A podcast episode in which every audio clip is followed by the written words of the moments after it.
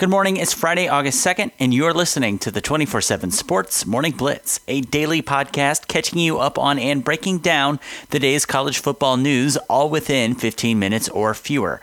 My name is Connor Tapp, and I am not joined this weekday by 24 7 Sports college sports editor Trey Scott. Nor will the Virginia Tech Hokies be joined by defensive coordinator Bud Foster beginning in the 2020 season. Since 1987, we've had two Virginia Tech head football coaches, and the Hokies have won seven conference championships across two different conferences.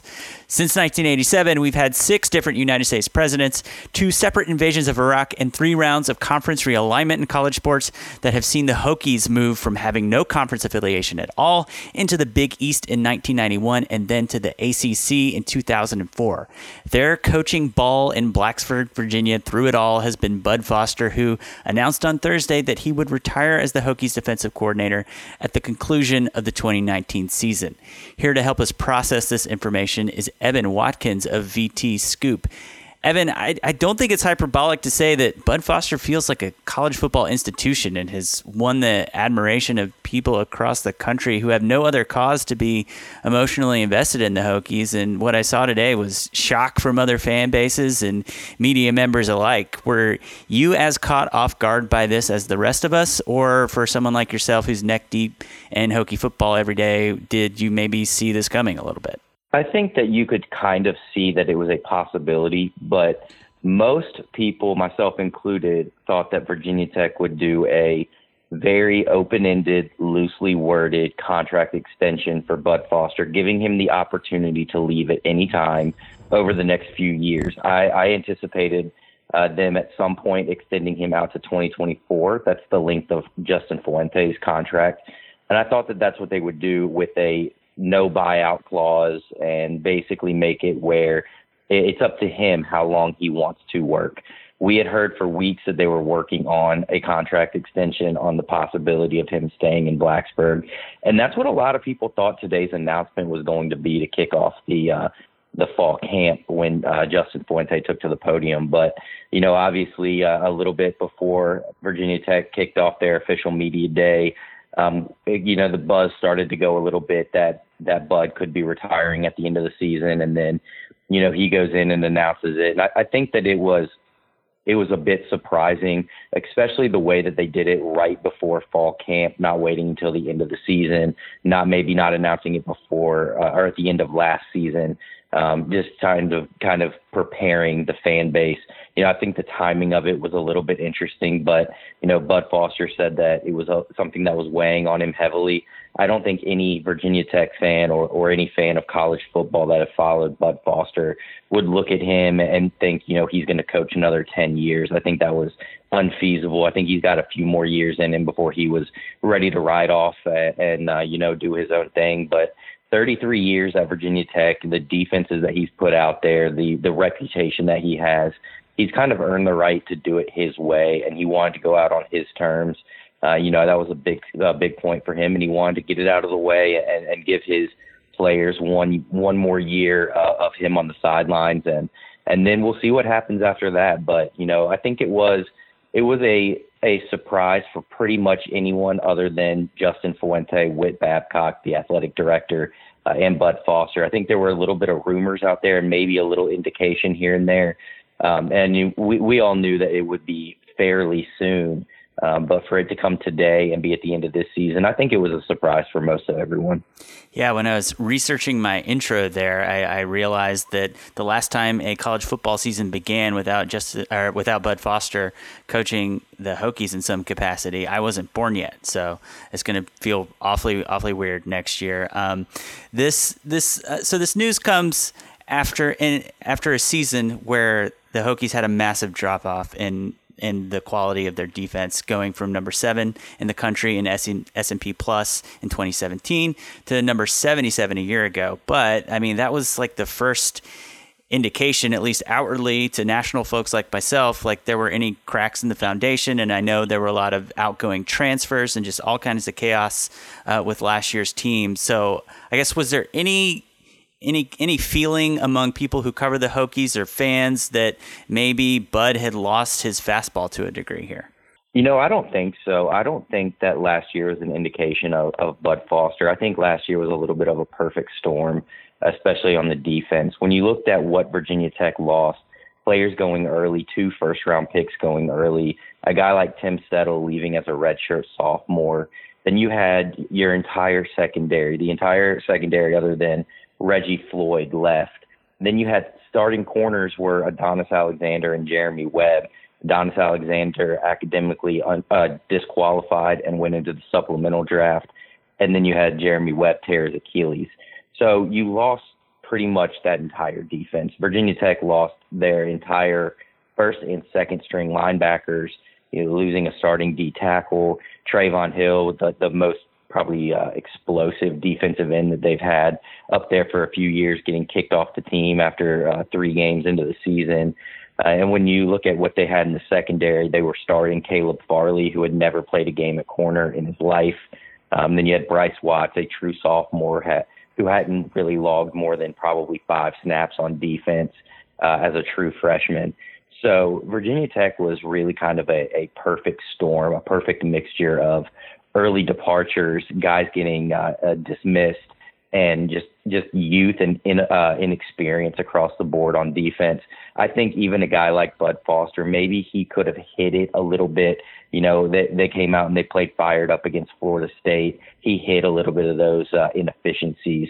Um, but the further you go in the season, when you start getting some injuries, maybe get some guys banged up for a couple games, or you had a guy like Trevon Hill dismissed, uh, you, you really started to see that Virginia Tech was playing with you know, essentially a freshman and sophomore team. As the season went on, late in the season, there were times when we'd be sitting in the press box counting 10 or 11 freshmen on the field at a time for the Hokies on defense. And, you know, it doesn't matter how good of a coordinator you are. I think that Bud Foster is probably one of the best in the country and likely a, a college football Hall of Famer. But when you're dealing with that kind of collegiate inexperience and just youth across the board, it's really hard to uh, to put out a formidable defense.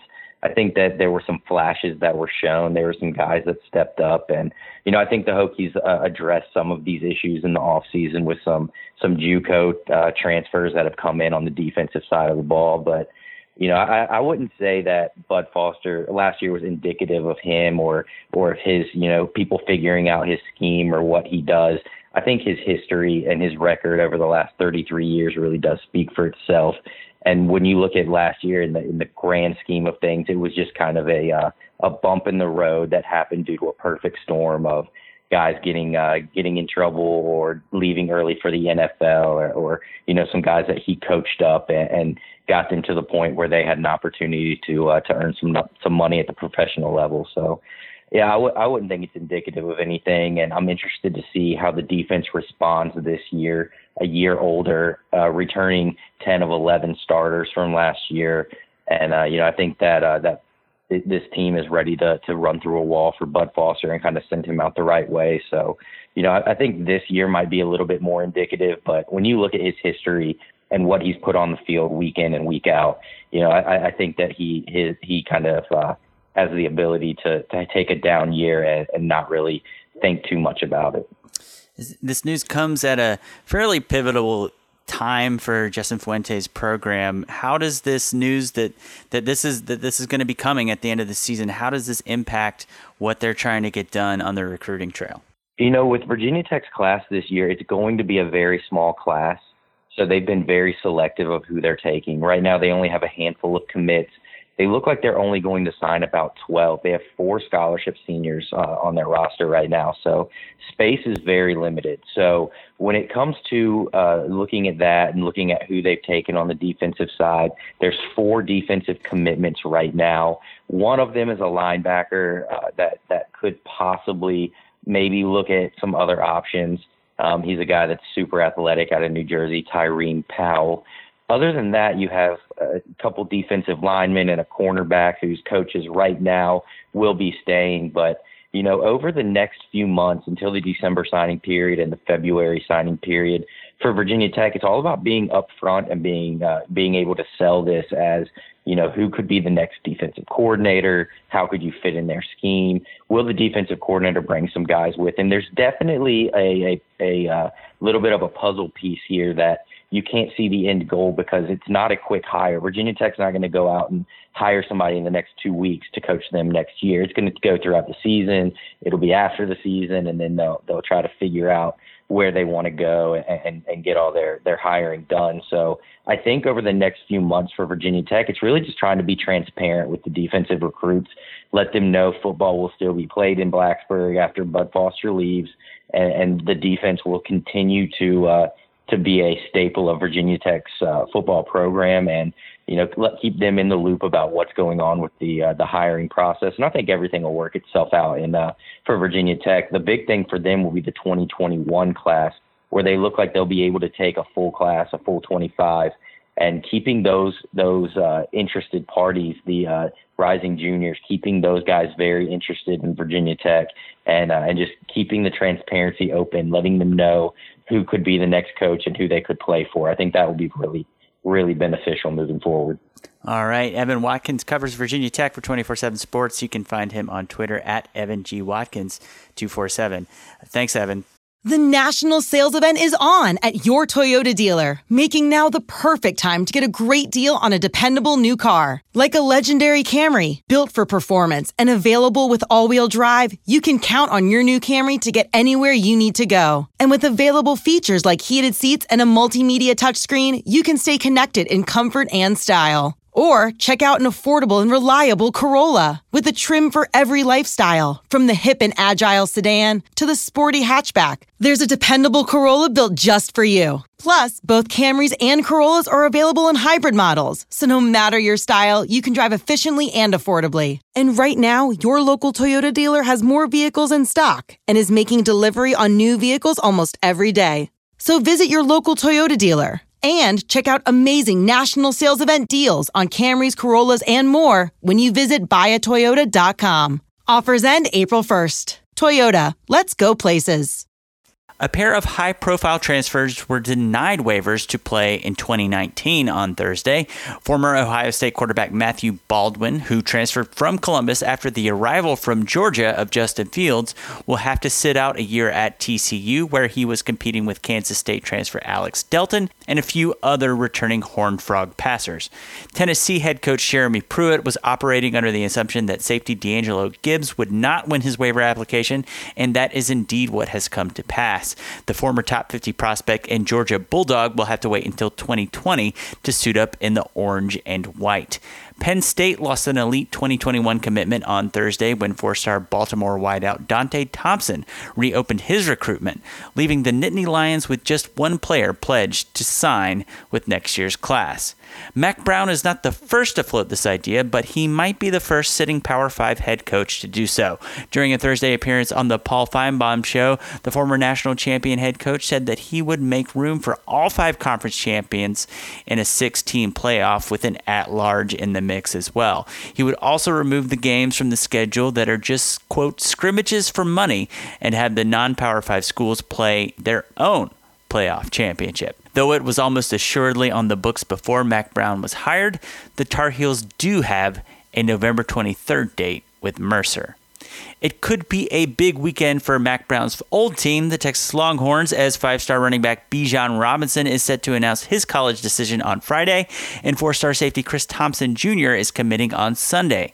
Tom Herman and company are heavy favorites in the 24 7 Sports Crystal Ball to land both. Four star defensive tackle Kedrick Bingley Jones commits on Saturday. The Charlotte product is 100% to the home state Tar Heels in the Crystal Ball.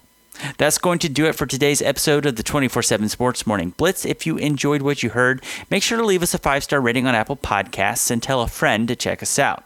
I'm Connor Tapp, and we'll see you bright and early on Monday for the next edition of the 24 7 Sports Morning Blitz.